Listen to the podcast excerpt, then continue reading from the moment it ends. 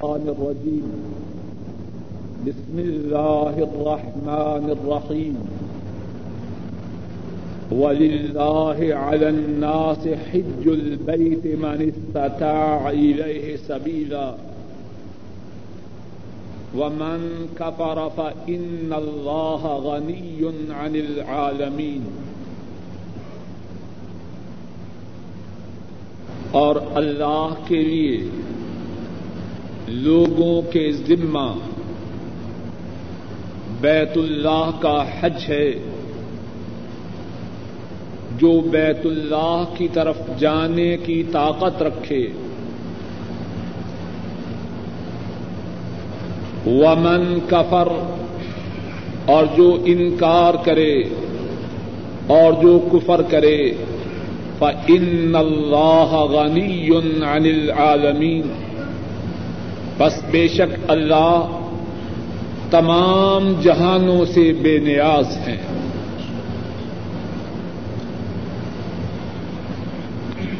آج کی نشست میں اللہ مالک الملک کی توفیق سے حج کے موضوع کے متعلق گفتگو ہوگی۔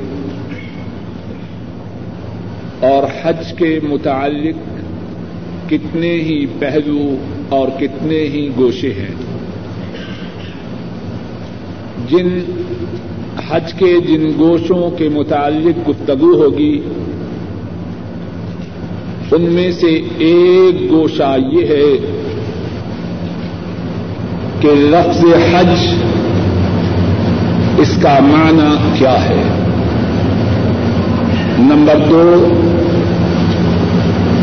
حج ایک فریدہ ہے۔ نمبر تین، حج کے فرض اور واجب ہونے کے لیے کیا شروط ہیں۔ نمبر چار، حج کے قبول ہونے کی کیا شرائط ہیں۔ نمبر پانچ حج کرنے والے کو حج کرنے کی بنا پر اللہ سے کیا ملنے کا وعدہ ہے؟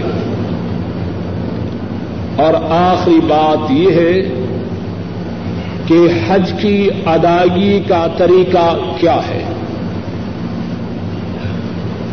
دوبارہ عرض کرتا ہوں، جو باتیں اللہ کی توفیق سے عرض کرنی ہیں ان میں سے پہلی بات یہ ہے کہ لفظ حج کا کیا معنی ہے۔ دوسری بات یہ عرض کرنی ہے کہ حج کی فرضیت کن آیات کریمہ سے اور کن احادی سے مبارکہ سے ثابت ہے۔ تیسری بات یہ عرض کرنی ہے کہ جن پر حج فرض ہوتا ہے حج کی ان پر فرضیت کے ثبوت کے لیے ان میں کن باتوں کا ہونا ضروری ہے؟ اور چوتھی بات یہ عرض کرنی ہے، حج کی قبولیت کی کیا شرائط ہیں؟ اور پانچویں بات یہ عرض کرنی ہے، حج کے ادا کرنے پر اللہ کی طرف سے کیا ملتا ہے؟ اور چھٹی بات یہ عرض کرنی ہے کہ رسول کریم صلی اللہ علیہ وسلم کا بتلایا ہوا حج کی ادائیگی کا مصنون طریقہ کیا ہے؟ اللہ مالک الملک صحیح بات کہنے اور صحیح بات سننے کی توفیق عطا فرمائے اور صحیح بات پر کہنے اور سننے والوں کو عمل کی توفیق عطا فرمائے۔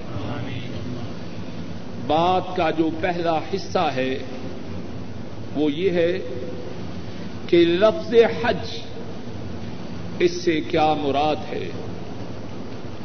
اور لفظ حج کی سے مراد سننے سے پہلے یہ بات سن اور سمجھ لیجیے کہ حج ہا کی زبر اور ہا کی زیر دونوں طرح پڑھنا درست ہے۔ حج کہنا بھی درست ہے اور حج یہ کہنا بھی درست ہے۔ قرآن کریم میں دونوں طرح حج کا لفظ آیا ہے۔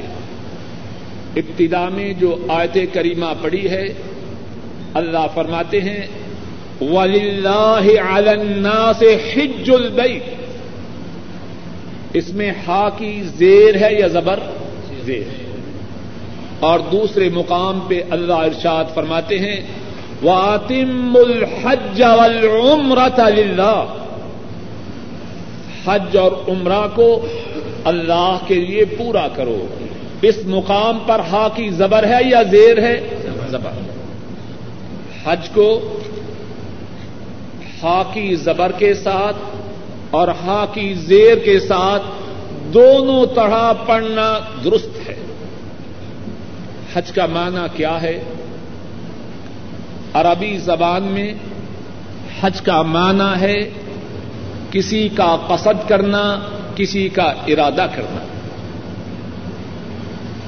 اور شریعت میں حج سے مراد یہ ہے، مخصوص اعمال کی ادائیگی کے لیے بیت اللہ کا ارادہ کرنا۔ حج کا لغوی معنی یہ ہے، ارادہ کرنا، قصد کرنا۔ اور شرعی معنی یہ ہے، مخصوص اعمال کی ادائیگی کے لیے بیت الحرام کا اسد کرنا۔ بات کا دوسرا حصہ یہ ہے کہ حج اسلام میں فرض ہے۔ قرآن کریم کی جو آیت کریمہ ابتدا میں پڑی ہے، اللہ مالک الملک فرماتے ہیں، وَلِلَّهِ عَلَى النَّاسِ حج البیت من استطاع الیہ سبیلا جو راستے میں جانے کی طاقت رکھتا ہو، استطاعت رکھتا ہو اس پر اللہ کی طرف سے اس کے ذمہ حج لازم اور اس کے بعد فرمایا، ومن کفر فإن اللہ غنی عن العالمین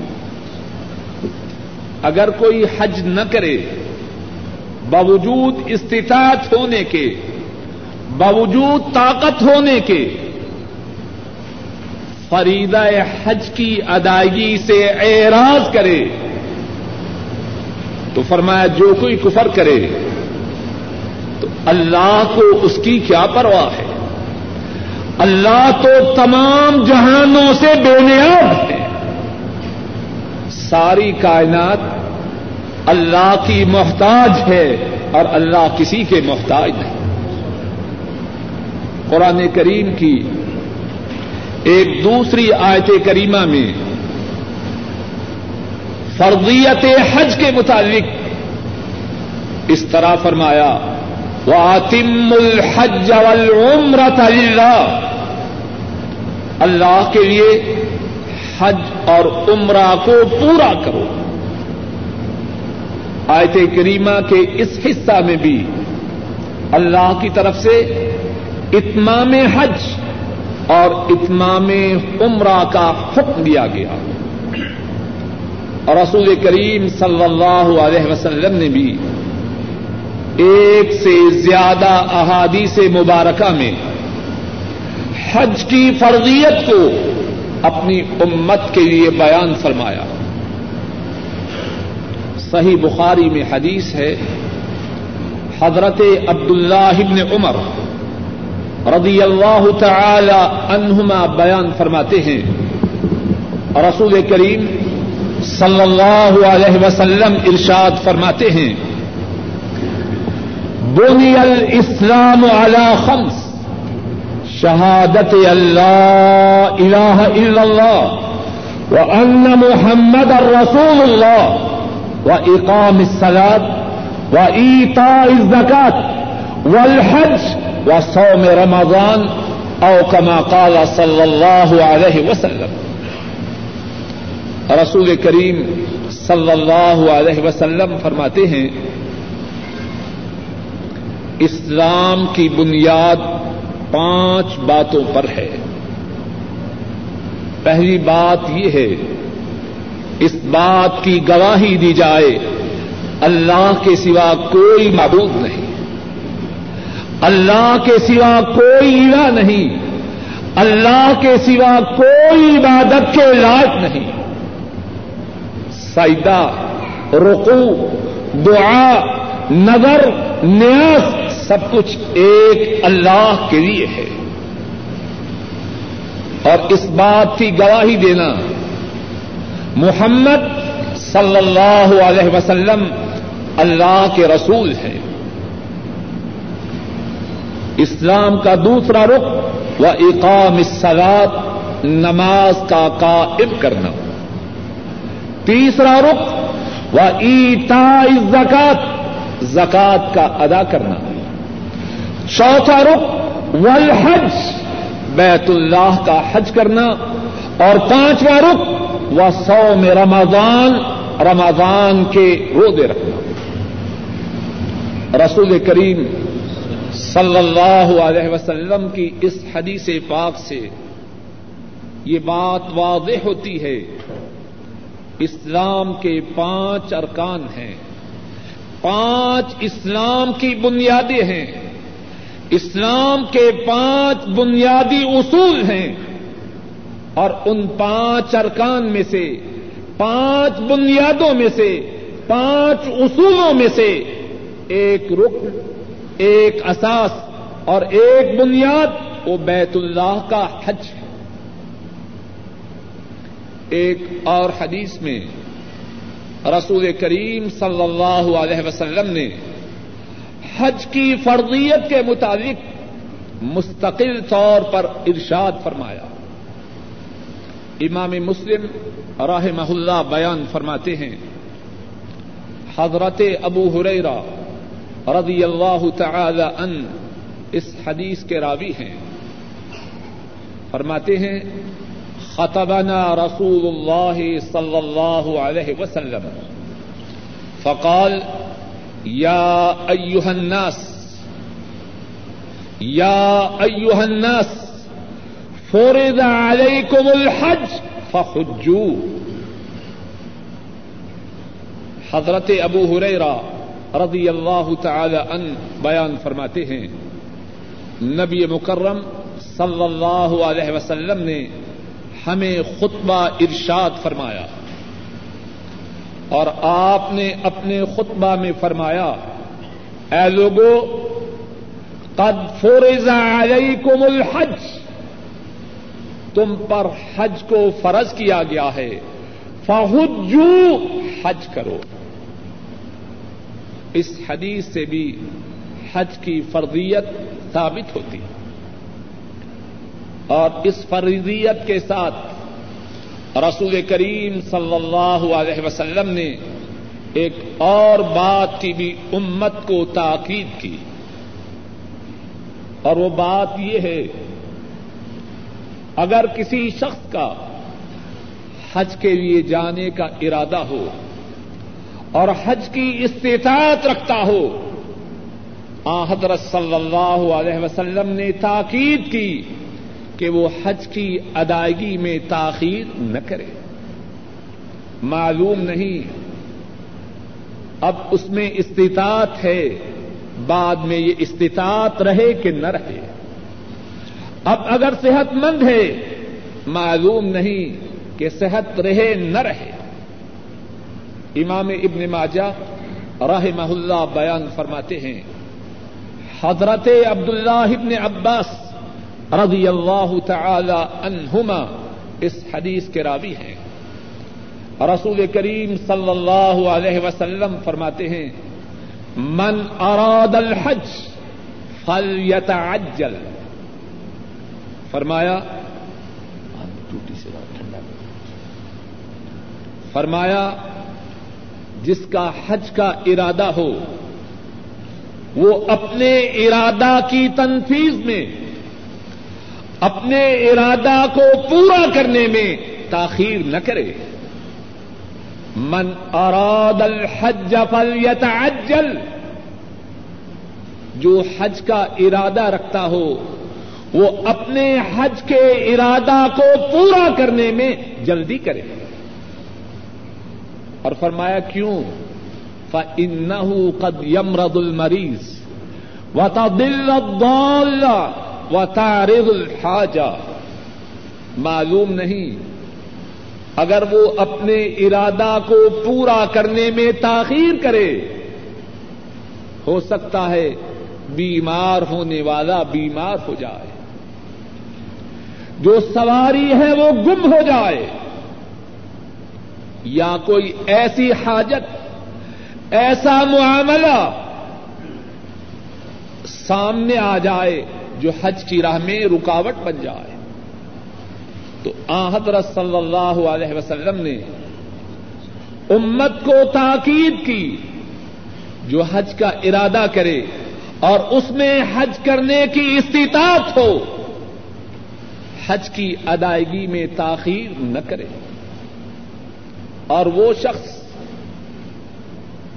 جو حج کی ادائیگی میں باوجود استطاعت کے تاخیر کرے، اس کے متعلق حضرات صحابہ میں سے با صحابہ نے بہت سخت ریمارکس دیے۔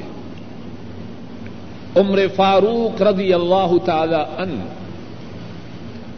ان کے متعلق امام ابو بکر الاسماعیلی بیان فرماتے ہیں کہ حضرت فاروق رضی اللہ تعالی ان، انہوں نے فرمایا، من اطاق الحج فلم يحج فليس عليه ان يموت يهوديا او نصرانيا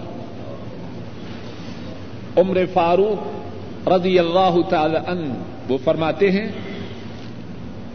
وہ شخص جس میں حج کی ادائیگی کی طاقت ہو اور وہ طاقت ہونے کے باوجود حج نہ کرے، اب یہ اس کی مرضی ہے، یہودی ہو کے مر جائے، نصرانی ہو کے مر جائے۔ مقصود کیا؟ اسلام کے ساتھ اس کا کوئی تعلق نہیں۔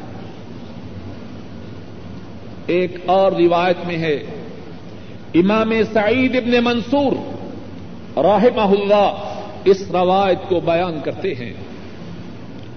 اور حضرت حسن البصری رحمہ اللہ اس روایت کو نقل کرتے ہیں۔ عمر فاروق رضی اللہ تعالی ان وہ فرماتے ہیں، لقد ہمم ان اب آسا هذه الامصار رجالا فينظرون الى كل من كانت له جدا فلم يحج فيضربوا عليهم الجزيه ماہم بے مسلمین ماہم بے مسلمین عمر فاروق رضی اللہ تعالی ان فرماتے ہیں، میں نے اس بات کا ارادہ کیا ہے۔ میں نے اس بات کا ارادہ کیا ہے کہ تمام صوبوں میں اپنی طرف سے کچھ آدمیوں کو ارسال کروں۔ میں نے اس بات کا ارادہ کیا ہے کہ صوبوں میں اپنی طرف سے کچھ آدمیوں کو ارسال کروں اور وہ دیکھیں کہ کون کون سے وہ لوگ ہیں جو اپنے آپ کو مسلمان کہتے ہیں اور حج کی ادائیگی کی استطاعت رکھتے ہیں، لیکن اس کے باوجود وہ حج کے لیے نہیں جا رہے۔ میں نے ارادہ کیا ہے کہ ایسے ایسے لوگوں کے متعلق حکم دوں کہ ان پر وہ جزیہ مقرر کر دیا جائے جو غیر مسلموں پہ مقرر کیا جاتا ہے۔ ماہم بے مسلمین ماہم بے مسلمین جو لوگ مسلمانی کا دعوی کرتے ہیں اور استطاعت کے بغیر حج نہیں کرتے فرمایا وہ مسلمان نہیں، وہ مسلمان نہیں۔ بات کا دوسرا حصہ یہ ارض کیا کہ اسلام میں حج فرض ہے اور اسلام کے جو پانچ ارکان ہیں، ان پانچ ارکان میں سے ایک رخ حج ہے۔ اور عمر فاروق رضی اللہ تعالی ان انہوں نے یہ بات بیان فرمائی۔ کہ جو مسلمان باوجود استطاعت کے حج نہ کرے، اس کا اسلام سے کوئی تعلق نہیں۔ بات کا تیسرا حصہ یہ ہے کہ کسی پر حج کے واجب ہونے کے لیے، کسی پر حج کے فرض ہونے کے لیے کون کون سی شرائط ہے مردوں پر حج کے واجب ہونے کے لیے پانچ شرطیں ہیں۔ اپنی انگلیوں پر میرے ساتھ گنتے جائیے۔ اور جو تحریر کرنا چاہیں وہ تحریر کر لیں مردوں پر حج کے فرض ہونے کے لیے پانچ شروط ہیں۔ اور عورتوں پر حج کے فرض ہونے کے لیے چھ شروط ہیں۔ اگر کسی شخص میں جو مرد ہے، اس میں پانچ باتیں پائی جائیں، تو اس کے لیے ضروری ہے کہ وہ حج کرے۔ اور اگر کسی عورت میں چھ باتیں ہوں، تو اس کے لیے ضروری ہے کہ وہ حج کرے۔ اور مردوں کے لیے جو پانچ باتیں ہیں، وہ کیا کیا ہیں؟ نمبر ایک، اسلام۔ نمبر دو، بالغ ہونا۔ نمبر تین، عقل والا ہونا، دیوانہ نہ ہو۔ نمبر چار، آزاد ہو، غلام نہ ہو۔ اور نمبر پانچ، جانے کے لیے سواری اور خرچہ کا بندوبست ہو۔ اور اگر اپنی سواری نہ ہو، تو سواری کا کرایہ بھی اپنے پاس آنے اور جانے کا موجود ہو۔ پھر سنیے۔ کسی شخص پر، کسی آدمی پر حج کے فرض ہونے کے لیے پانچ شروط ہیں۔ پہلی شرط کہ مسلمان ہو۔ جو مسلمان ہی نہ ہو، وہ حج کیا کرے گا؟ اسے تو بیت اللہ میں داخل ہونے کی بھی اجازت نہیں نمبر دو، بالغ ہو۔ اگر نابالغ حج کرے اس کے ماں باپ کو اسے حج کروانے کا ثواب ہوگا۔ آحدر صلی اللہ علیہ وسلم سے سوال کیا گیا، کیا بچے کا حج ہے؟ آپ نے فرمایا اس کا حج ہے۔ اور جو ماں اور باپ اس کو حج کروا رہے ہیں، ان کو بچہ کے حج کروانے کا ثواب ہے۔ لیکن یہ بات سمجھ لیجیے اگر کسی نے بالغ ہونے سے پہلے حج کیا ہو، اس کا یہ حج حج اسلام نہ ہوگا۔ کیا مقصد؟ جب وہ بالغ ہو جائے گا، تو اس کے ذمہ جو حج ہے، وہ باقی ہے۔ اس حج سے ثواب ہوگا اس کے ماں باپ کو۔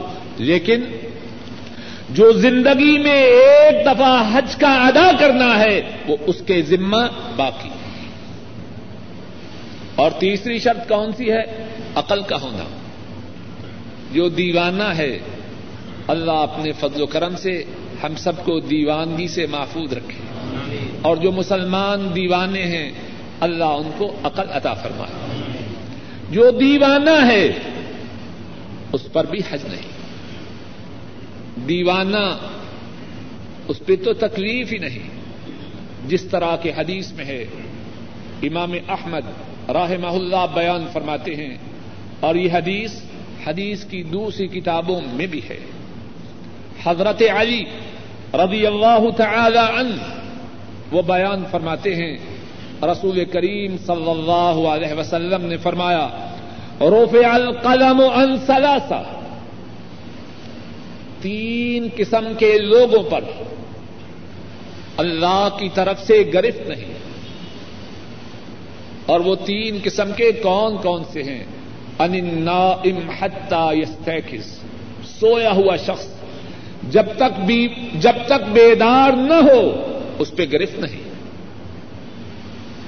وعن الصبي حتى يشب چھوٹے پر جب تک کہ وہ بڑا نہ ہو جائے۔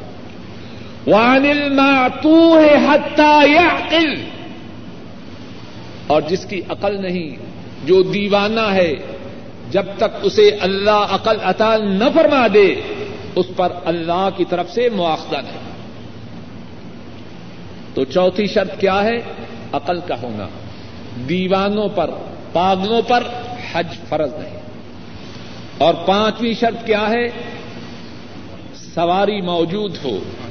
اور آنے چوتھی شرط یہ ہے، آزادی جو غلام ہے، اس کے اختیارات محدود ہیں۔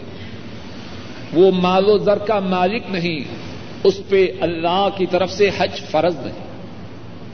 اور پانچویں بات، استطاعت ہو، اپنی سواری ہو اور آنے جانے اور وہاں رہنے کے لیے جو خرچہ ہے، وہ اس کے پاس موجود ہو۔ ایسا نہ ہو، حج کے لیے جائے اور وہاں بیک مانگنا شروع کر دے۔ اور اگر اپنی سواری نہیں، تو سواری کا، آنے جانے کا جو کرایہ ہے، اس کے پاس موجود ہو۔ اور ابتدا میں قرآن کریم کی جو آیت کریمہ پڑی اس میں بھی اسی بات کا ذکر موجود ہے۔ ولی اللہ سے حج البیت منستتا ارح سبیلا یہ پانچ شروط کن پر حج کی فرضیت کے لیے ہیں؟ مردوں پر۔ جہاں تک عورتوں کا تعلق ہے، ان کے لیے یہ پانچ شرائط ہیں۔ اور ان پانچ شرائط کے ساتھ ایک چھٹی شرط بھی ہے۔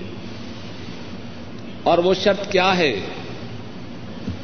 کہ حج کی ادائیگی کے لیے، سفر میں جانے کے لیے اس کا محرم موجود ہو، اس کا شوہر، اس کا باپ، اس کا بیٹا، اس کا بھائی، اس کا کوئی ایسا رشتے دار جس سے اس کا نکاح ہمیشہ کے لیے حرام ہو۔ اگر عورت کا محرم موجود نہ ہو، عورت کروڑوں کی مالک ہو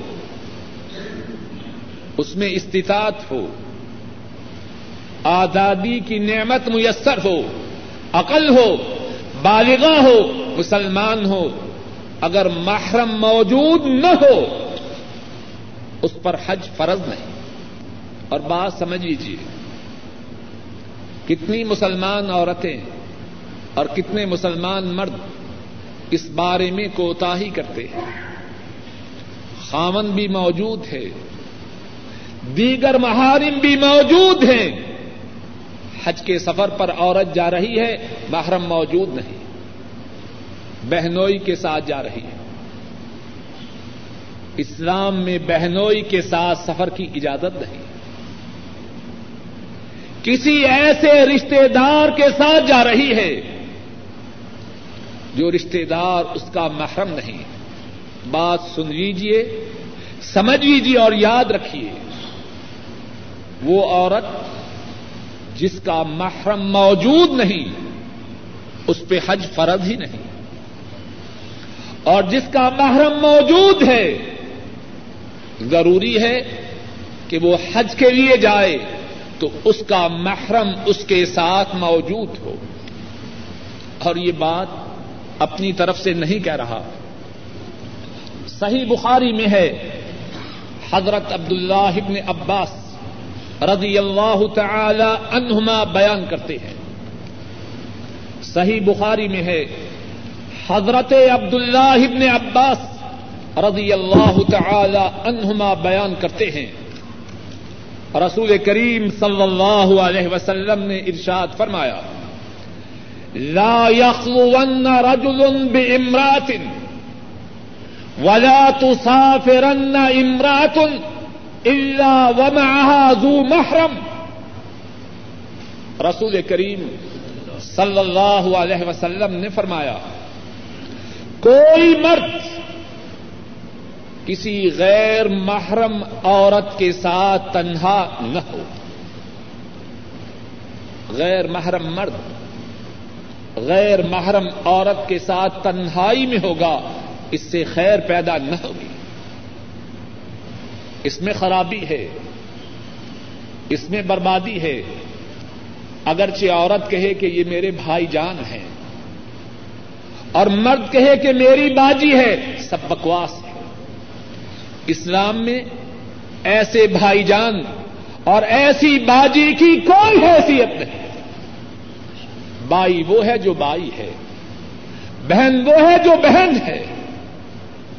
فرمایا، کوئی مرد غیر محرم عورت کے ساتھ تنہا نہ ہو۔ اور دوسری بات یہ فرمائی، کوئی عورت اپنے محرم کے ہونے کے بغیر، کوئی عورت محرم کے بغیر سفر نہ کرے۔ آ حضرت صلی اللہ علیہ وسلم یہ بات ارشاد فرماتے ہیں۔ سننے والے صحابہ میں سے ایک صحابی عرض کرتا ہے امراطی خراجت حاجتن وقت فی غزبت کزا و کزا اے اللہ کے رسول صلی اللہ علیہ وسلم، میری بیوی حج کے لیے روانہ ہوئی ہے اور میرا نام فلا فلا غزبہ میں لکھا گیا ہے۔ بات کو ذرا توجہ سے سنیے۔ میری طرف سے نہیں۔ ان کی بات ہے جن پر ہم سب کا ایمان ہے۔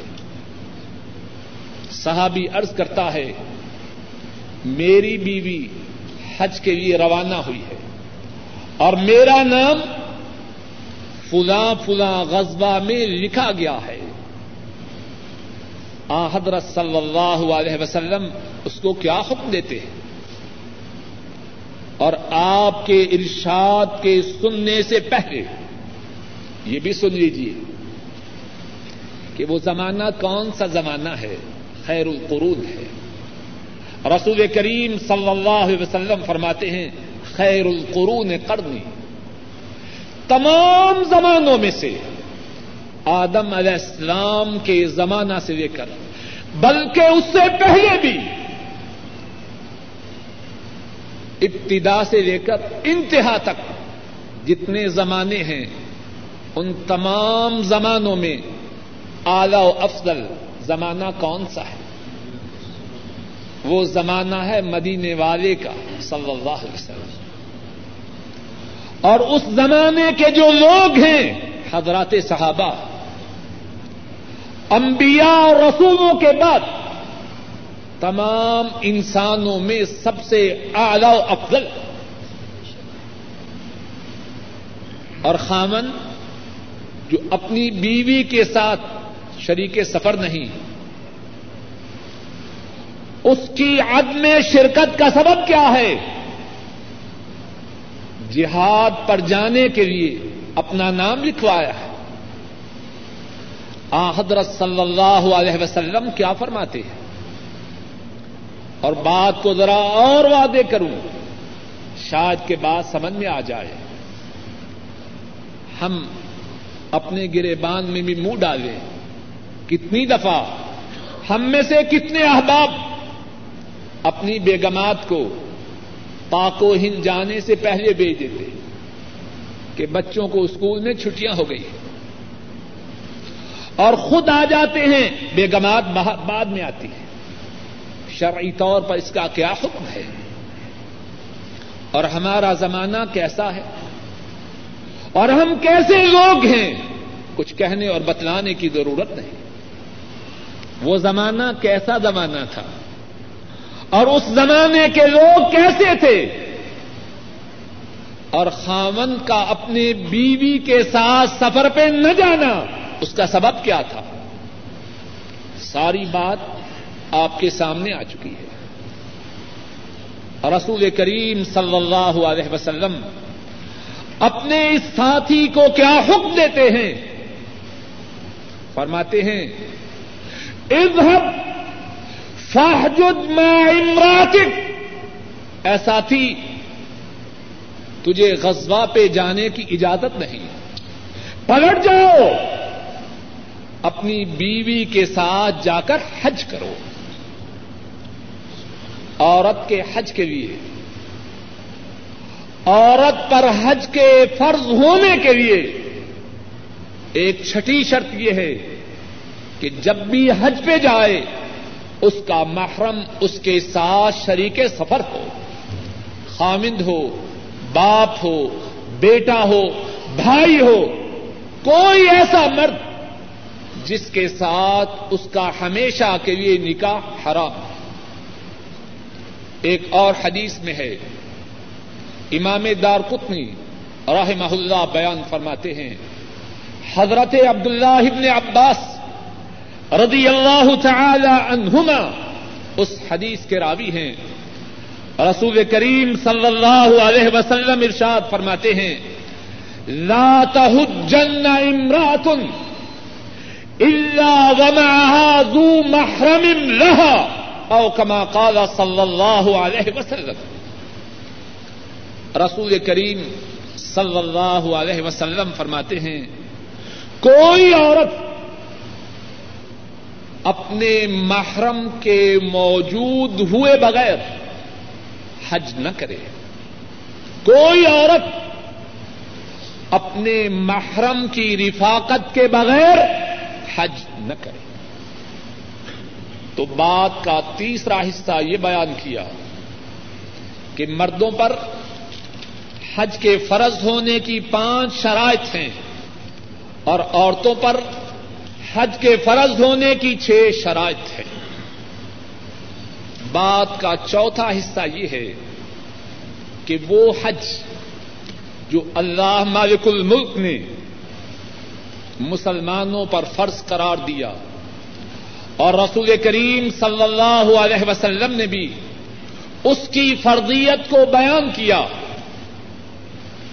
کیا ہر حج پر جانے والا سوال یہ ہے، کیا ہر حج پر جانے والا اس کا حج مقبول ہے یا کچھ ایسے بد نصیب بھی ہوتے ہیں، حج پہ جاتے ہیں اور ان کا حج سوائے اس کے کہ ان کے لیے تھکاوٹ کا سبب بنے، بیماری کا سبب بنے، اللہ کے ہاں کچھ بھی نہیں پاتے۔ اور بات کا یہ حصہ بھی انتہائی زیادہ ضروری اور اہم ہے۔ بات کا چوتھا حصہ یہ ہے کہ ہر حج کرنے والا اپنے حج کا اجر و ثواب نہیں پاتا۔ کتنے ہی حج کرنے والے ایسے ہیں۔ حج کرتے ہیں، اپنا وقت صرف کرتے ہیں، اپنا مال خرچ کرتے ہیں مسائب اور مشکلات کو جھیلتے ہیں۔ لیکن ان کا حج اللہ کے ہاں قبول نہیں ہوتا۔ تو ہر مسلمان یہ جاننے کی خواہش رکھے گا کہ حج کی قبولیت کے لیے کیا شرائط ہے تو بات کے چوتھے حصے میں یہی بات اللہ کی توفیق سے بیان کرنی ہے کہ حج کی قبولیت کی کیا شرائط ہے حج کی قبولیت کی دو شرطیں بات موٹی موٹی بات کا سمجھنا اللہ کی توفیق سے کچھ مشکل نہیں۔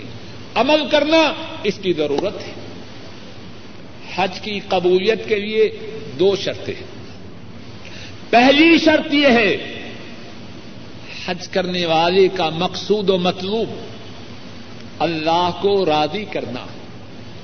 یہ مقصد نہ ہو کہ لوگ کہیں الحاج۔ یہ مقصد نہ ہو، ادھر سے حج کر کے آؤں، ادھر سے visiting card چھپواؤں Alhaj so and so. یہ مقصد نہ ہو۔ حج پہ جائے، مقصود و مطلوب یہ ہو، میرے اللہ مجھ پہ رادی ہو جائیں امام بخاری راہ محلہ بیان فرماتے ہیں، حضرت ابو ہریرا رضی اللہ تعالی ان اس حدیث کے راوی ہیں۔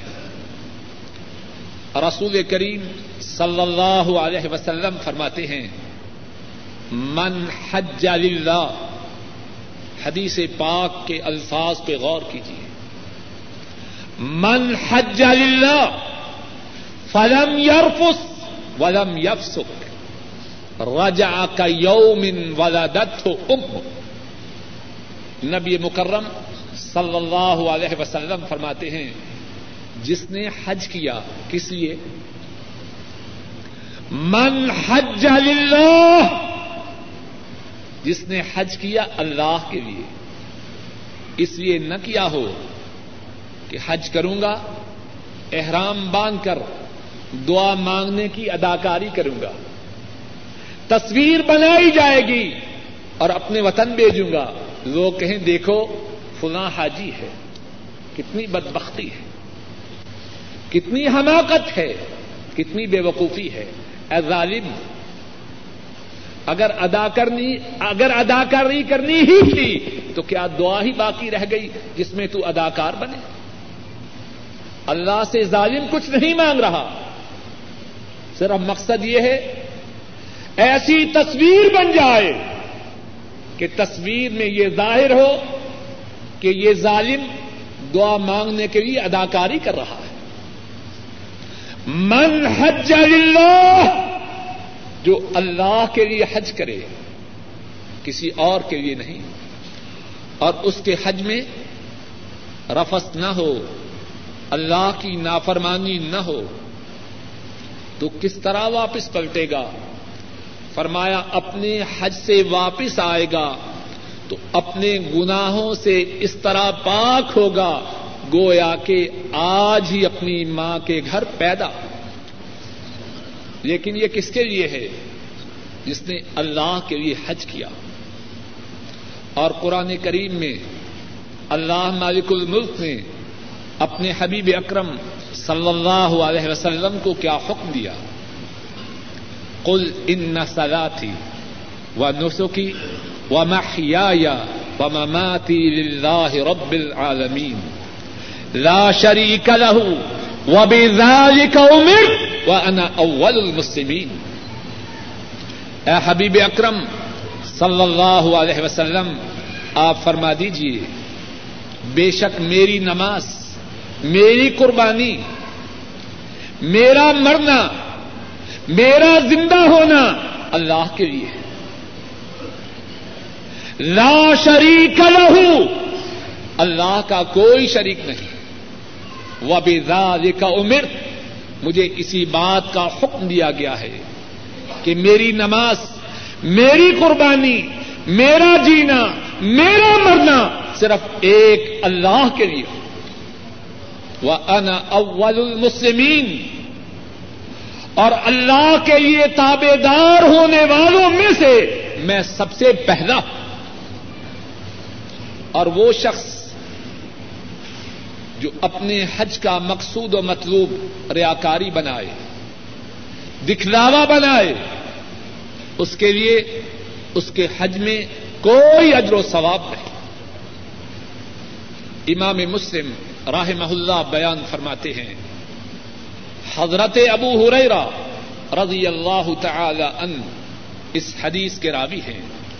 رسول کریم صلی اللہ علیہ وسلم فرماتے ہیں اللہ مالک الملک خود ارشاد فرماتے ہیں۔ اللہ مالک الملک خود ارشاد فرماتے ہیں۔ انا اغن الشرکاء عن الشرک من عمل عملا اشرک فیہ معی غیری ترکتہ وشرکہ۔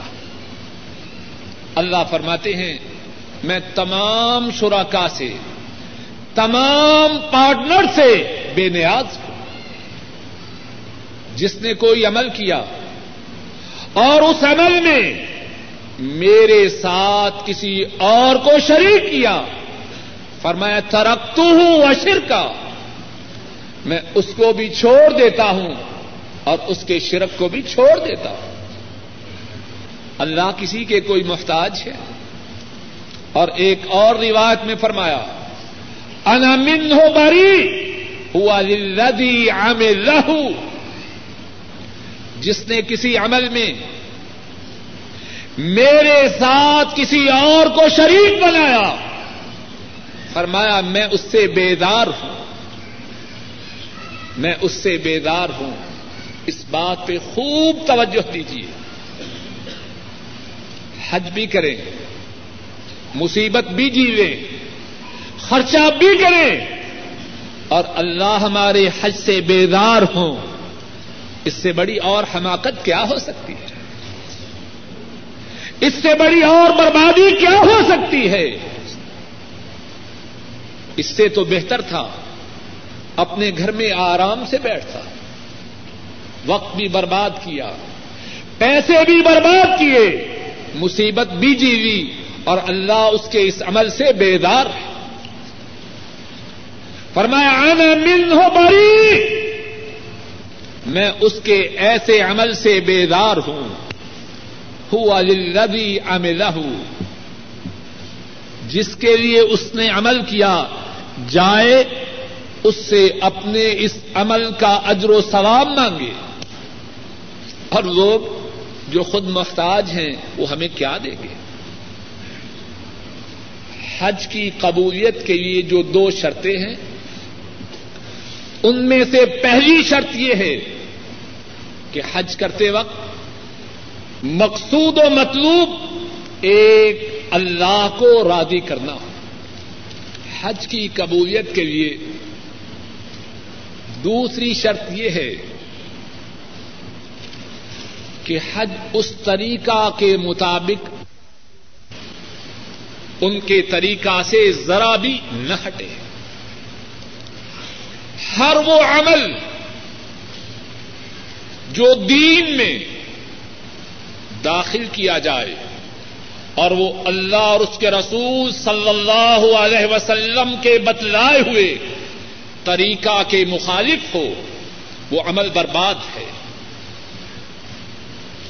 قرآن کریم میں اللہ مالک الملک فرماتے ہیں سورہ محمد میں صلی اللہ علیہ وسلم۔ یا ایوہ الذین آمنوا اطیعوا اللہ واطیعوا الرسول ولا تبتلوا اعمالکم اے اہل ایمان، اللہ کی اطاعت کرو اور رسول صلی اللہ علیہ وسلم کی اطاعت کرو اور اپنے اعمال کو برباد نہ کرو۔ کتنے وعدے انداز میں بات سمجھائی گئی ہے۔ اگر چاہتے ہو، نیک اعمال کا اجر و ثواب حاصل کرو۔ اللہ کے ہاں تمہارے اعمال قبول ہوں۔ اللہ کی بتلائی ہوئی باتوں، رسول کریم صلی اللہ علیہ وسلم کی بتلائی ہوئی باتوں کی پابندی کرو۔ اور اگر ایسا نہ کرو گے، تمہارے اعمال برباد ہو جائے۔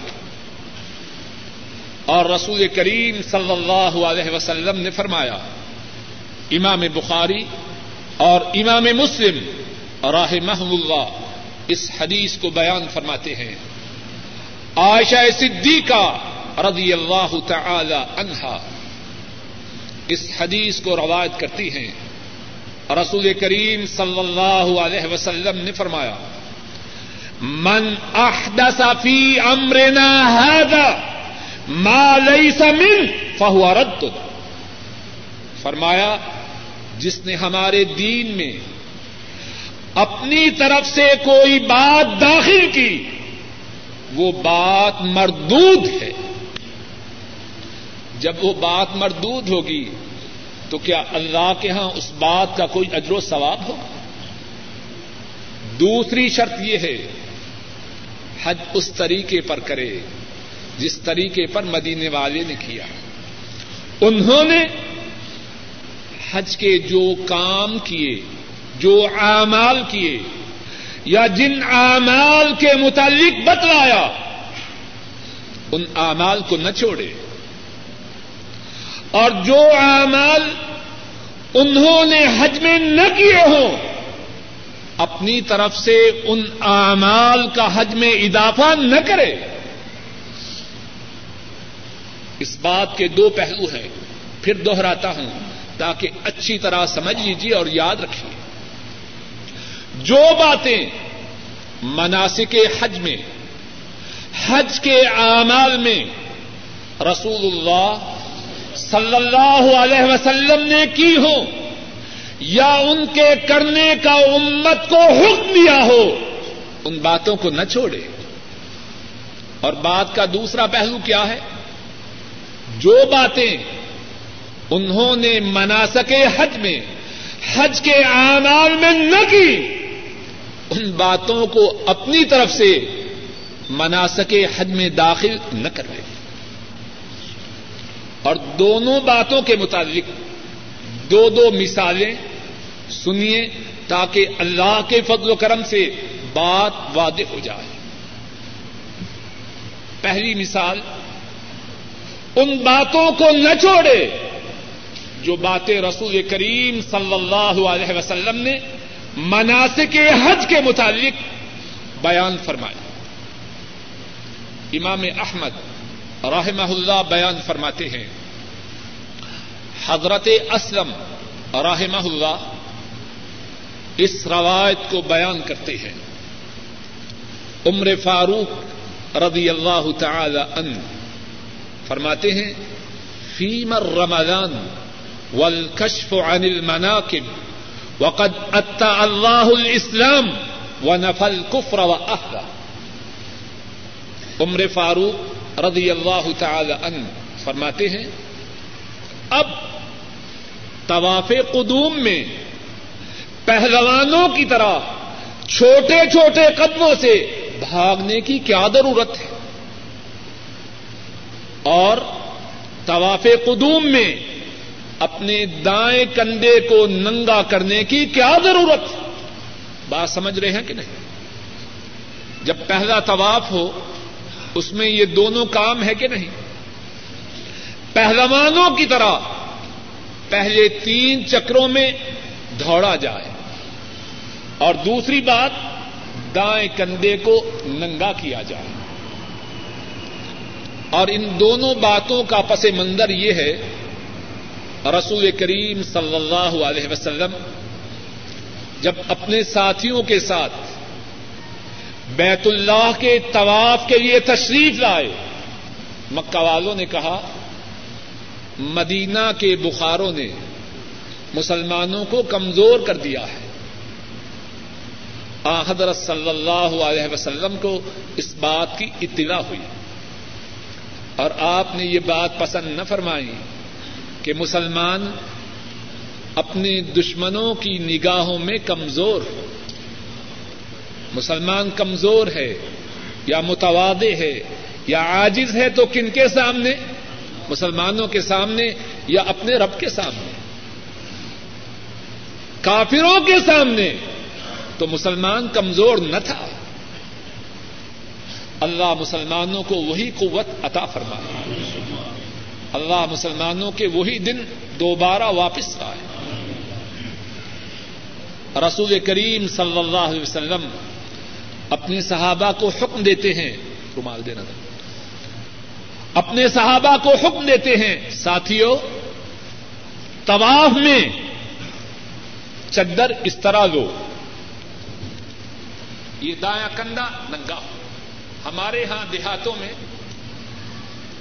جب زمیندار کے گھر دانے آتے ہیں تو وہ چدر اس طرح لیتا ہے ہے کہ نہیں؟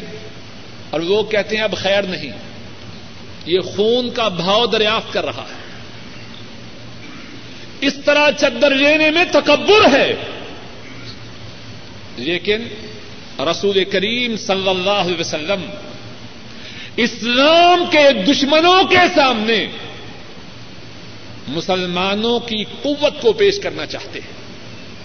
فرماتے ہیں، اس طرح چدر وہ دایاں کندھا ننگا ہو۔ اور عام دنوں میں اس طرح چدر لینا درست نہیں ہے۔ اس میں تکبر ہے اور اللہ کو تکبر پسند نہیں۔ فرمایا، اس طرح چدر لو، اپنے دائیں کندھے کو ننگا کرو۔ اور دوسری بات پہلوانوں کی طرح کندھوں کو حرکت دے دے کے چھوٹے چھوٹے قدموں سے طواف کرو۔ اب مکہ کے کافر جو مسلمانوں کو دیکھ رہے تھے، وہ کہنے لگے، یہ کمزور ہے ان کی تو طواف کی حالت میں یہ کیفیت ہے۔ اب پتا نہیں حرم سے باہر ان کی کیا کیفیت ہو۔ اللہ نے کافروں کے دلوں میں مسلمانوں کی حیبت ڈالی اب دن گزرتے گئے۔ مکہ مسلمانوں کے کنٹرول میں آیا۔ اور مکہ ہی نہیں، سرزمین حجاز جزیرت العرب، سارے جزیرت العرب میں مسلمانوں کی حکومت ہے۔ اور جزیرت العرب ہی میں نہیں، اسلامی فوجیں دور دور تک جا چکی ہیں۔ عراقی سیکٹر پر، شامی سیکٹر پر، مصری سیکٹر پر مسلمان فوجیں پہنچ چکی ہیں۔ عمر فاروق رضی اللہ تعالی عنہ، ان کا دور مبارک ہے۔ اور معلوم ہے کہ ان کے دور مبارک میں عراق و فارس میں کتنی فتوحات ہو چکی تھی۔ شام کا کتنا زیادہ حصہ فتح ہو چکا تھا۔ اور مصر کی فتح بھی انہی کے دور مبارک میں تھی۔ عمر فاروق اب فرما رہے ہیں، اب طواف قدوم میں پہلوانوں کی طرح بھاگنے کی کیا ضرورت ہے؟ اور اپنے دائیں کندھے کو ننگا رکھنے کی کیا ضرورت ہے؟ اب مکہ میں کس کو ڈرانا ہے؟ وقت اللہ الاسلام اب مکہ میں اللہ نے اسلام کے جھنڈوں کو گاڑ دیا ہے۔ وہ نفل کفر و اہلا کفر کو اور کافروں کو مکہ سے دیسن کالا مل چکا ہے۔ اب اس کے بعد کیا فرماتے ہیں؟ اور خود ہی فرماتے ہیں۔ اور میں چاہوں گا، عمر فاروق رضی اللہ تعالی ان ان کے اس فرمان مبارک کو سارے ساتھی اپنے سینوں میں سبق کریں۔ فرماتے ہیں، واللہ لا ندع شيئا كنا نفعله على عهد رسول الله صلی اللہ علیہ وسلم۔ اللہ کی قسم، اگرچہ اب مکہ میں کافر نہیں، مکہ میں کفر نہیں مکہ میں اللہ نے اسلام کے جھنڈوں کو گاڑ دیا ہے۔ لیکن اللہ کی قسم، ہم اس سنت کو نہیں چھوڑ سکتے۔ جس سنت کو اللہ کے رسول صلی اللہ علیہ وسلم نے جاری کیا۔ جب آپ نے ان دو سنتوں کا اجرا کیا، میں عمر فاروق، ان کا ماننے والا ان پر ایمان کا دعوی کرنے والا، ان کی اتباع کا دعوی کرنے والا، میں ان کی جاری کردہ سنتوں کو کس طرح چھوڑ سکتا؟ کچھ بات سمجھ میں آ رہی ہے کہ نہیں؟ حج کی قبولیت کے لیے دوسری شرط کیا ہے؟ رسول کریم صلی اللہ علیہ وسلم کے طریقہ کے مطابق حج کیا جائے۔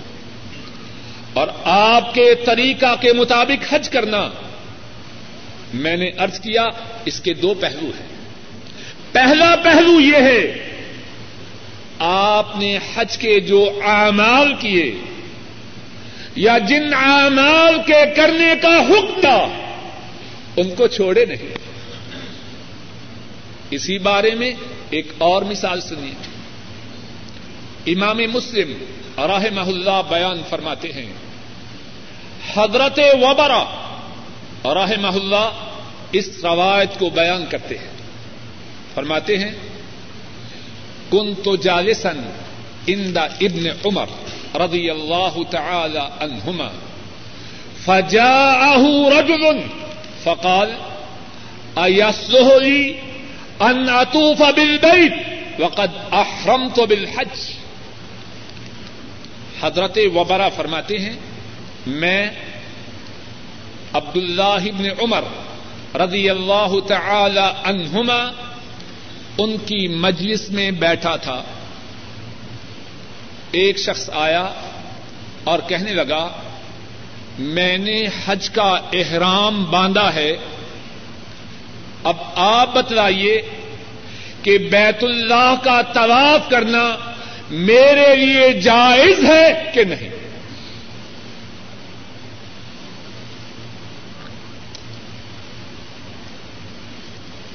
میں نے حج کا احرام باندھا ہے۔ بیت اللہ کا طواف کرنا میرے لیے درست ہے کہ نہیں؟ عبداللہ ابن عمر رضی اللہ تعالی عنہما فرماتے ہیں، وما يمنعك حج کا احرام باندھنے کے بعد تجھے بیت اللہ کے طواف سے کون سی بات روکتی ہے؟ احرام باندھا حج کا، بیت اللہ کا طواف کرو۔ وہ شخص کہتا ہے، انی رائے تو ابن فلان یک رہ وہ انتا حب الینا من وقد رأیناہ فتنت دنیا وہ شخص کہتا ہے کہ فلاں آدمی کا جو بیٹا ہے نا، وہ کہتا ہے کہ احرام حج کے بعد بیت اللہ کا طواف کرنا مکرو ہے۔ اب بھی ایسی باتیں سنتے ہیں کہ نہیں؟ فلاں آدمی کا جو بیٹا ہے، وہ یہ بتلاتا ہے کہ حج کا احرام باندھنے کے بعد بیت اللہ کا طواف کرنا مکرو ہے۔ اور پھر اس کے بعد کیا کہتا ہے؟ چاہوں گا کہ ساری عبارت خوب توجہ سے سنیں۔ اور کہتا ہے کہ آپ مجھے اس سے زیادہ پیارے ہیں۔ اور اس شخص کو دنیا نے فتنے میں ڈال دیا ہے۔ اس شخص کے سوال میں کتنی باتیں ہیں؟ تین باتیں ہیں۔ پہلی بات، فلاں آدمی کا بیٹا احرام حج کے بعد بیت اللہ کے طواف کو مکرو کہتا ہے۔ دوسری بات، آپ مجھے اس سے زیادہ پیارے ہیں۔ تیسری بات، اس کو دنیا نے فتنے میں ڈال دیا ہے۔ عبد اللہ ابن عمر رضی اللہ تعالی عنہما جواب میں کیا فرماتے ہیں؟ وہ ایونا و ایوکم لم تفتن دنیا اے سائل، سوال کرنے والے، تو اس کے متعلق یہ کہہ رہا ہے کہ اس کو دنیا نے فتنے میں ڈالا ہے۔ تو بتلا، ہم میں سے کون ہے جس کو دنیا نے فتنے میں نہیں ڈالا؟ دوسرے پر تنقید کا جو دروازہ ہے عبد اللہ ابن عمر اس کو بند کرتے ہیں۔ اب اس کے بعد کیا فرماتے ہیں؟ اس نے یہ بھی کہا تھا کہ آپ مجھے اس سے زیادہ پیارے ہیں۔ اس بات کا اور پہلی بات کا جواب اکٹھے دیتے ہیں۔ فرماتے ہیں، رأینا رسول اللہ صلی اللہ علیہ وسلم، احرم بالحج، فطاف بالبیت۔ وسعى بين الصفا والمروة. فسنة الله ورسوله. أحق أن تتبع من سنة فلان إن كنت صادقا. فرمایا، تو کہتا ہے کہ آپ مجھے اس سے زیادہ پیارے ہیں، دین میں یہ بات نہیں۔ میں پیارا ہوں کہ وہ پیارا ہے۔ اس کا دین میں کیا تعلق ہے؟ بات ہے تو اللہ کی ہے، اللہ کے رسول کی ہے۔ میں کون ہوتا؟ ہوں اور کتنے سوال کرنے والے مفتی صاحب کا بیڑا گر کرتے ہیں۔ جھوٹی تعریف کر کے اس کو اتنا پھیلاتے ہیں، حق سے ایک دم دور ہو جاتا ہے۔ عبد اللہ ابن عمر رضی اللہ تعالی عنما فرماتے ہیں، ہم نے رسول اللہ صلی اللہ علیہ وسلم کو دیکھا۔ آپ نے حج کا احرام باندھا۔ اور اس کے بعد آپ نے بیت اللہ کا طواف کیا۔ اور صفا اور مروا کی عیسائی کی۔ اب اس کے بعد کیا فرمایا؟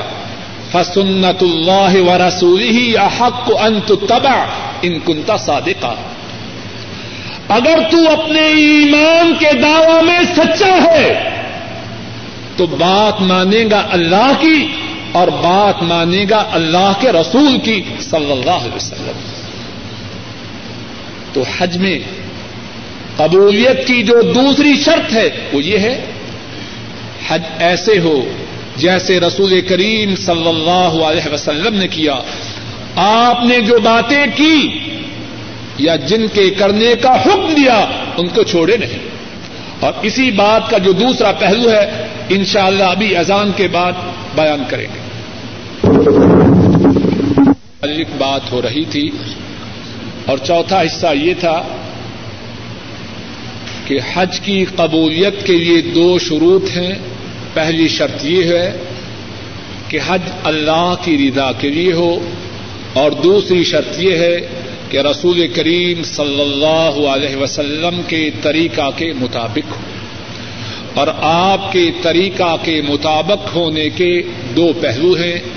پہلا پہلو یہ ہے، آپ نے حج کی جو بات بتلائی، اس بات کو چھوڑا نہ چاہے اور آپ کی سنت کے مطابق ہونے کا دوسرا پہلو یہ ہے حج کے متعلق جو بات آپ نے نہ بتلائی اپنی طرف سے کوئی اس بات کو مناسب حج میں داخل کرنے کی کوشش نہ کرے۔ کوئی اپنی طرف سے کتنا سمجھدار بن جائے، کتنا ذہین و فتین بن جائے، اسے اس بات کی اجازت نہیں کہ مناسب حج میں، حج کے اعمال میں اپنی طرف سے کسی بات کا اضافہ کرے اس سلسلے میں دو مثالیں ارض کر کے آج کی اس نشست کو انشاءاللہ ختم کرتے ہیں۔ پہلی مثال وہ ہے جس کو امام احمد راہ اللہ نے اپنی حدیث کی کتاب المسند میں بیان کیا ہے۔ حضرت عبد اللہ عباس رضی اللہ تعالی عنہما اس حدیث کو یا اس روایت کو بیان کرتے ہیں۔ اور روایت اس طرح ہے عبد اللہ عباس حضرت معاویہ رضی اللہ تعالی عنہما ان کے ساتھ بیت اللہ کا طواف کرتے ہیں۔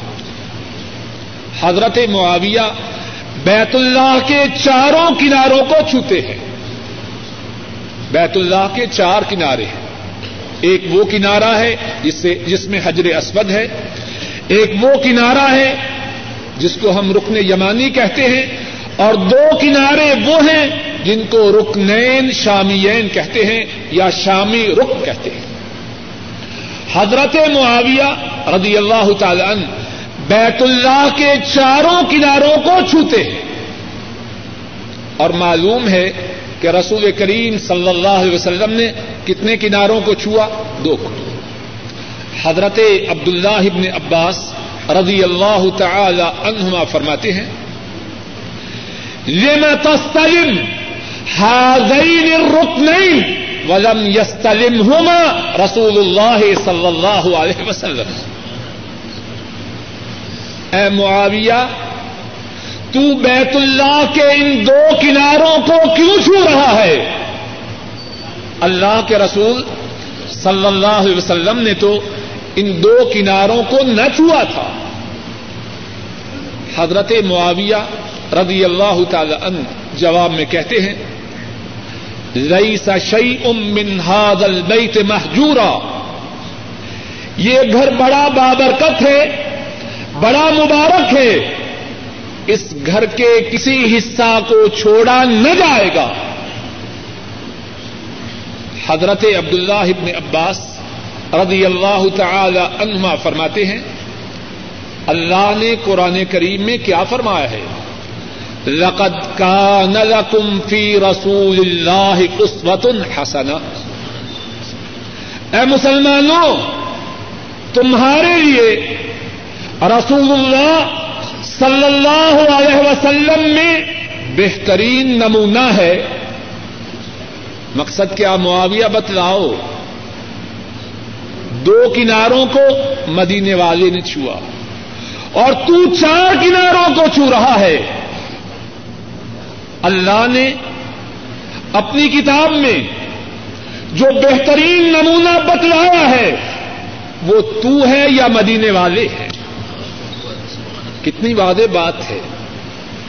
حضرت معاویہ رضی اللہ تعالی عنہ ان کی سمجھ میں بات فوراً آ جاتی ہے۔ اور کیا فرماتے ہیں؟ صدق! اے عباس کے بیٹے، تو نے سچ کہا، معاویہ نے غلطی کی۔ کتنے ہمارے ہندوستانی، پاکستانی اور بنگلہ دیشی بھائی ہیں۔ مناسب کے حج میں اپنی طرف سے کتنی باتیں داخل کرتے ہیں۔ اور اگر ٹوکا جائے تو کہتے ہیں ہمارے دل میں کابت اللہ کی بڑی محبت ہے۔ اور ٹوکنے والے کو کہتے ہیں، یہ دیکھو وہ ہابی اس کے دل میں کابت اللہ کی کوئی عزت نہیں۔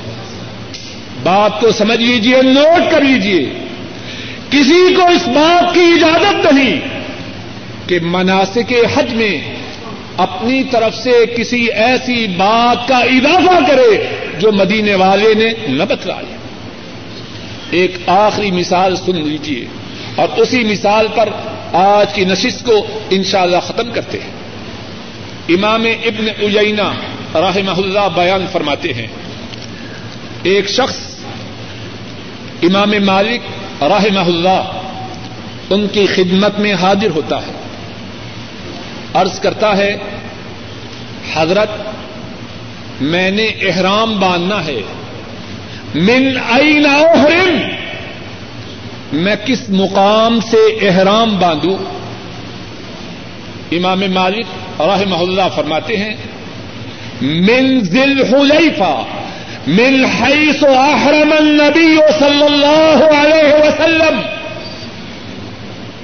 اے احرام کا ارادہ کرنے والے، وہاں سے احرام باندھو، جہاں سے مدینے والے نے احرام باندھا۔ اور انہوں نے احرام کہاں سے باندھا؟ ذل خلیفہ سے۔ جس مقام کو آج کل اب یار علی رضی اللہ تعالی عنہ کہا جاتا ہے۔ وہ شخص کہنے لگا، انی ارید ان احرم من المسجد من عند القبر. میں چاہتا ہوں کہ مسجد نبی کے پاس سے آ حضرت صلی اللہ علیہ وسلم کی قبر کے پاس سے احرام باندھو۔ کچھ بات سمجھ میں آ رہی ہے کہ نہیں؟ میں چاہتا ہوں بجائے حلیفہ کے مسجد نبوی سے آ حضرت صلی اللہ علیہ وسلم کی قبر کے پاس سے احرام باندھو۔ امام مالک فرماتے ہیں، لا تفعل انی اخشا علیک الفتنہ۔ ایسا نہ کرنا۔ ایسا نہ کرنا۔ مجھے ڈر ہے کہ تو فتنہ میں مبتلا ہو جائے۔ ایسا نہ کرنا۔ مجھے ڈر ہے کہ تو مصیبت میں مبتلا ہو جائے۔ وہ شخص کہتا ہے، اس میں فتنہ کی کیا بات ہے؟ ماہی یال اریدوہا ذوالحلیفہ میں اور مسجد نبوی میں چند میل کا فاصلہ ہے اور میں نے کوئی اس فاصلے میں کمی تو نہیں کی میں تو اس فاصلہ میں اضافہ کر رہا ہوں امام مالک فرماتے ہیں وہ ایو فتنتن اشد من انترا ان کا سبق تلا فضیلت قد قصر عنہ النبی صلی اللہ علیہ وسلم۔ فرماتے ہیں، اس سے بڑی مصیبت کی کیا بات ہوگی؟ کہ تو یہ سمجھ رہا ہے کہ نیکی کی وہ بات جو تو کر رہا ہے، وہ اللہ کے نبی نہ کر سکے۔ تو اپنے خیال میں ان سے زیادہ نیکی کے کرنے اور چاہنے والا ہے اور اگر تیرے دل میں یہ خیال ہو، اس سے بڑی مصیبت کی کیا بات ہوگی؟ اور پھر فرماتے ہیں، میں نے قرآن کریم میں اللہ کا یہ فرمان سنا ہے فل یحدر الدین یو خالفون امر ان تصیبہم فتنتن او یصیبہم عذاب علیم وہ لوگ جو ہمارے رسول صلی اللہ علیہ وسلم کے حکم کی مخالفت کرتے ہیں، اس بات سے ڈر جائیں کہ وہ کہیں مبتلا مصیبت نہ ہو جائیں اور ان کو دردناک عذاب نصیب نہ ہو جائے۔ ان کی مخالفت، مدینے والے کی مخالفت صلی اللہ علیہ وسلم کسی ارادے سے کی جائے، اس میں خیر نہیں۔ تو حج کی قبولیت کی دو شرطیں ہیں۔ پہلی شرط، اللہ کی رضا کے لیے کیا جائے۔ اور دوسری شرط، رسول کریم صلی اللہ علیہ وسلم کے کی سنت کے مطابق کیا جائے۔ بات کا جو پانچواں اور چھٹا حصہ ہے، اس بارے میں ساتھیوں سے سوال کرنا ہے کہ کیا بدھ کو رکھیں یا جمعے کو رکھیں؟ آئندہ۔ بسم اللہ الرحمن الرحیم۔ وَأَتِمُّ الْحَجَّ وَالْعُمْرَةَ لِلَّهِ۔ اور اللہ کے لیے حج اور عمرہ کو پورا کرو اللہ کی توفیق سے گزشتہ نشست میں حج کے موضوع کے متعلق گفتگو کی ابتدا ہوئی۔ اور گزشتہ نشست میں یہ بات عرض کی کہ حج کے متعلق جو گفتگو ہے، اس کے چھ حصے، چھ اقسام ہوں گی۔ ان میں سے پہلا حصہ یہ تھا کہ حج کا معنی کیا ہے۔ دوسرا حصہ یہ تھا کہ حج اسلام کے ارکان میں سے ایک رکن ہے۔ تیسرا حصہ یہ تھا کہ حج کے فرض ہونے کے لیے کیا شرائط ہیں۔ اور چوتھا حصہ یہ تھا کہ حج کے مقبول ہونے کے لیے کیا شرائط ہیں۔ اور انہی چار حصوں کے متعلق اللہ کی توفیق سے گزشتہ نشست میں تفصیل سے بات ہوئی۔ حج کے متعلق جو گفتگو ہے، اس کے دو حصے باقی ہیں۔ ایک حصہ یہ ہے کہ حج کی کیا فضیلت ہے اور دوسرا حصہ یہ ہے کہ حج کو کس طرح ادا کرنا ہے۔ آج کی نشست میں اللہ کی توفیق سے انہی دو باتوں کے متعلق گفتگو ہوگی۔ اللہ سے دعا ہے کہ دونوں نکات کے متعلق صحیح صحیح بات کہنے اور سننے کی توفیق عطا فرمائے اور صحیح بات پر کہنے والے کو بھی اور سننے والوں کو بھی عمل کی توفیق عطا فرمائے۔ آج کی گفتگو میں جو پہلا حصہ ہے وہ یہ ہے کہ حج کی کیا فضیلت ہے، حج کی کیا قدر و منزلت ہے، حج کا کیا اجر و ثواب ہے۔ رسول کریم صلی اللہ علیہ وسلم نے حج کی اسلام میں جو حیثیت ہے، حج کا جو مقام ہے، حج کی جو قدر و منزلت اور اجر و ثواب ہے، اس کے متعلق رسول کریم صلی اللہ علیہ وسلم نے بہت کچھ فرمایا ہے۔ آپ ہی کے ارشادات کی روشنی میں حج کی حیثیت اور حج کے اجر و ثواب کے متعلق کچھ باتیں ارض کروں گا۔ اور رسول کریم صلی اللہ علیہ وسلم نے حج کی حیثیت کے متعلق جو کچھ بیان فرمایا ہے ان میں سے پہلی بات یہ ہے کہ اسلام میں جو اعمال سب سے اعلی، سب سے افضل، سب سے بلند و بالا اور سب سے زیادہ شان والے ہیں، ان اعمال میں سے ایک عمل اللہ کے لیے حج کا ادا کرنا ہے۔ امام بخاری اور امام مسلم اور رحمہم اللہ بیان فرماتے ہیں۔ حضرت ابو ہریرا رضی اللہ تعالی ان اس حدیث کے راوی ہیں۔ اور رسول کریم صلی اللہ علیہ وسلم سے سوال کیا گیا ای الاعمال افضل؟ سارے اعمال میں سے افضل افضل اعمال کون سے ہیں؟ وہ کون سے اعمال ہیں جو تمام اعمال سے اعلی و افضل ہوں؟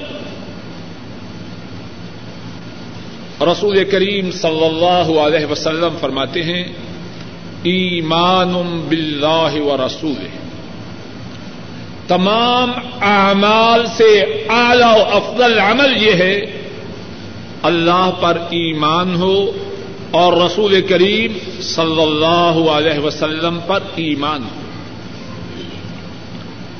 آپ سے دوسری مرتبہ سوال ہوتا ہے، ثم ماذا؟ اللہ اور اس پر، اللہ اور اس کے رسول پر ایمان کے بعد۔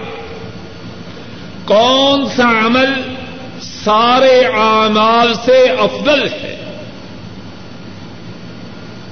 آپ فرماتے ہیں جہاد فی سبیل اللہ اللہ کی راہ میں جہاد کرنا یہ دوسرے نمبر کا عمل ہے۔ آپ سے تیسری مرتبہ سوال ہوتا ہے، ثم ماذا تیسرے نمبر کا عمل کون سا ہے؟ آ، حضرت صلی اللہ علیہ وسلم فرماتے ہیں، حج مبرور۔ حج مبرور، یہ جو اعمال سب سے اعلی و افضل ہیں، ان میں سے تیسرے نمبر کا عمل ہے۔ تو پہلی بات جو آج کی نشست میں حج کی فضیلت کے متعلق بیان کرنی ہے وہ یہ ہے کہ جو اعمال اسلام میں سب سے اعلی و افضل ہیں، اس حدیث پاک میں آ حضرت صلی اللہ علیہ وسلم نے حج کو تیسرے نمبر کا عمل قرار دیا۔ اور حج کی فضیلت کے متعلق دوسری بات یہ ہے، اپنی انگلیوں پر گنتے جائیے۔ اور جو لکھ سکیں، وہ لکھتے جائیں۔ حج کی افضلیت کے متعلق دوسری بات یہ ہے کہ بوڑھے، کمزور اور عورتیں، ان کے لیے حج دوسرے نمبر کا عمل ہے۔ اگر کوئی بوڑھا شخص، اگر کوئی کمزور شخص، اگر کوئی عورت حج اور عمرہ کے لیے جائے، تو اس کے لیے حج اور عمرہ پر جانا ایسے ہے گویا کہ وہ اللہ کی راہ میں جہاد کے لیے جاتی۔ امام ابن خدیمہ رضی رحمہ اللہ بیان فرماتے ہیں، حضرت عائشہ صدیقہ رضی اللہ تعالی عنہا، رسول کریم صلی اللہ علیہ وسلم سے دریافت کرتی ہیں، حل النساء جہاد، اے اللہ کے رسول صلی اللہ علیہ وسلم، کیا عورتوں پر جہاد ہے آ حضرت صلی اللہ علیہ وسلم جواب میں فرماتے ہیں النساء جہاد لا قتال فی. عورتوں پر جہاد ہے، لیکن وہ جہاد ایسا ہے کہ اس میں لڑائی نہیں۔ اور وہ کیا ہے؟ فرمایا، الحج والعمرہ. عورتوں کا جو جہاد ہے، وہ حج اور عمرہ ہے۔ اور ایک اور حدیث میں ہے۔ امام نسائی راہ اللہ بیان فرماتے ہیں، حضرت ابو ہریرا رضی اللہ تعالی ان وہ بیان کرتے ہیں، رسول کریم صلی اللہ علیہ وسلم نے فرمایا، جہاد الکبیر والضعیف والمرأة الحج۔ فرمایا بوڑھے شخص کا، کمزور آدمی کا اور عورتوں کا جہاد یہ ہے کہ وہ حج کریں۔ تو حج کے متعلق دوسری بات یہ ہے، بوڑھوں کے لیے، کمزوروں کے لیے اور عورتوں کے لیے حج پر جانا ایسا ہے گویا کہ وہ اللہ کی راہ میں جہاد کے لیے نکلے۔ حج کی فضیلت کے ضمن میں تیسری بات یہ ہے کہ جو مال حج کے سفر میں حج کی ادائیگی کے لیے خرچ کیا جائے، گاڑی کا کرایہ، جہاز کی ٹکٹ، کھانے پینے کا خرچہ، خیموں کا خرچہ، وہاں رہائش کا خرچہ سفر حج پہ جو رقم خرچ کی جائے۔ اللہ کے ہاں یہ اس طرح ہے۔ گویا کہ اللہ کی خاطر جہاد میں یہ مال خرچ ہوا۔ اور جو مال حج کے سفر میں خرچ کیا جائے، اللہ ایک کے بدلا میں سات سو عطا فرماتے۔ ہیں امام احمد رحمہ اللہ بیان فرماتے ہیں، حضرت بریدہ رضی اللہ تعالی ان اس حدیث کے راوی ہیں۔ اور رسول کریم صلی اللہ علیہ وسلم فرماتے ہیں ان نفقت فی الحج کن نفقت فی سبیل اللہ بے سب ضعف۔ فرمایا، جو مال حج میں خرچ کیا جائے، وہ ایسے ہے جیسے اللہ کی راہ میں جہاد کی غرض سے خرچ کیا جائے۔ اور جو مال جہاد کی غرض سے خرچ کیا جائے، وہ اللہ کے یہاں ایک کے بدلا میں سات سو ہے۔ کتنے ساتھی ایسے ہیں جو سفر حج پر جانے سے اس لیے کرنی کتراتے ہیں کہ بہت خرچہ ہو جائے گا۔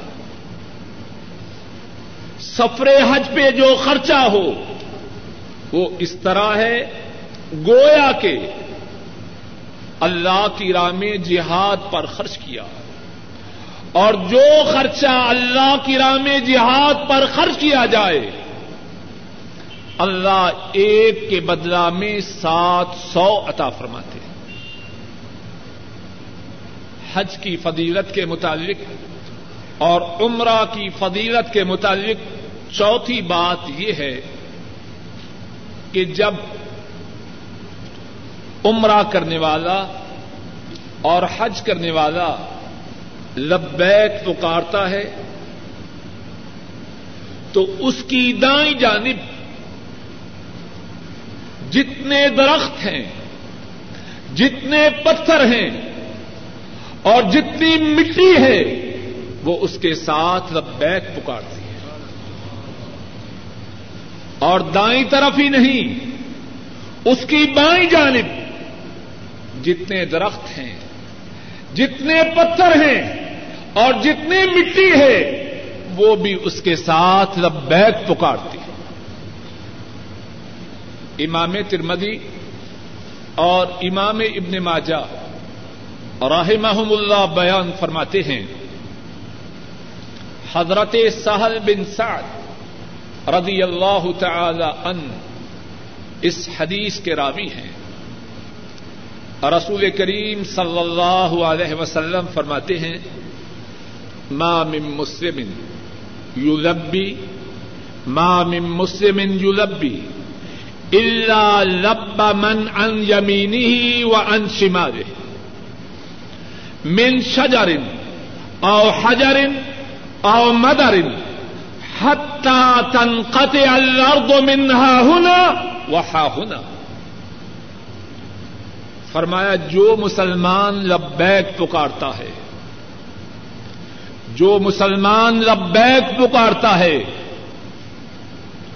اس کے ساتھ ساتھ اس کی دائیں جانب جتنے درخت ہیں، جتنے پتھر ہیں اور جتنی مٹی ہے، اور اس کی بائیں جانب جتنے درخت ہیں، جتنے پتھر ہیں، جتنی مٹی ہے، وہ سارے کے سارے لبیک پکارتے ہیں۔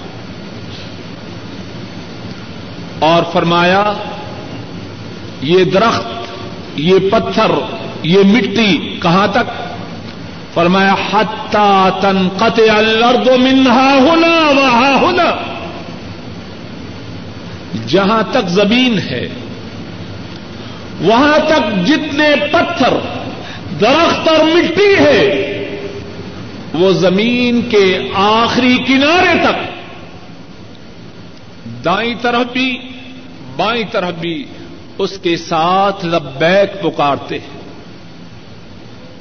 اور ذرا غور کیجیے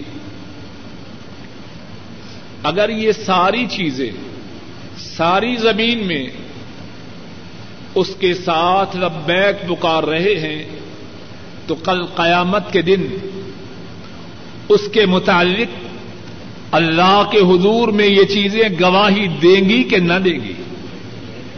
اے اللہ یہ تیرا وہ بندہ ہے جو لبیک پکارتے ہوئے، احرام پہنے ہوئے تیرے گھر کی طرف روانہ اور کتنی بڑی شہادت ہے۔ حج اور عمرہ کی فضیلت کے متعلق پانچویں بات یہ ہے کہ جو کوئی حج اور عمرہ یکے بعد دیگرے کرے، اللہ اس سے غربت و افلاس کو دور کر دیتے ہیں۔ اس کی غربت کو، اس کی تنگستی کو، اس سے دور کر دیتے ہیں۔ اور چھٹا فائدہ یہ ہے کہ حج اور عمرہ کی وجہ سے حج اور عمرہ کرنے والا گناہوں سے پاک ہو جاتا ہے۔ امام ابن ماجہ رحمہ اللہ بیان فرماتے ہیں۔ حضرت عمر فاروق رضی اللہ تعالی ان اس حدیث کے راوی ہیں۔ رسول کریم صلی اللہ علیہ وسلم فرماتے ہیں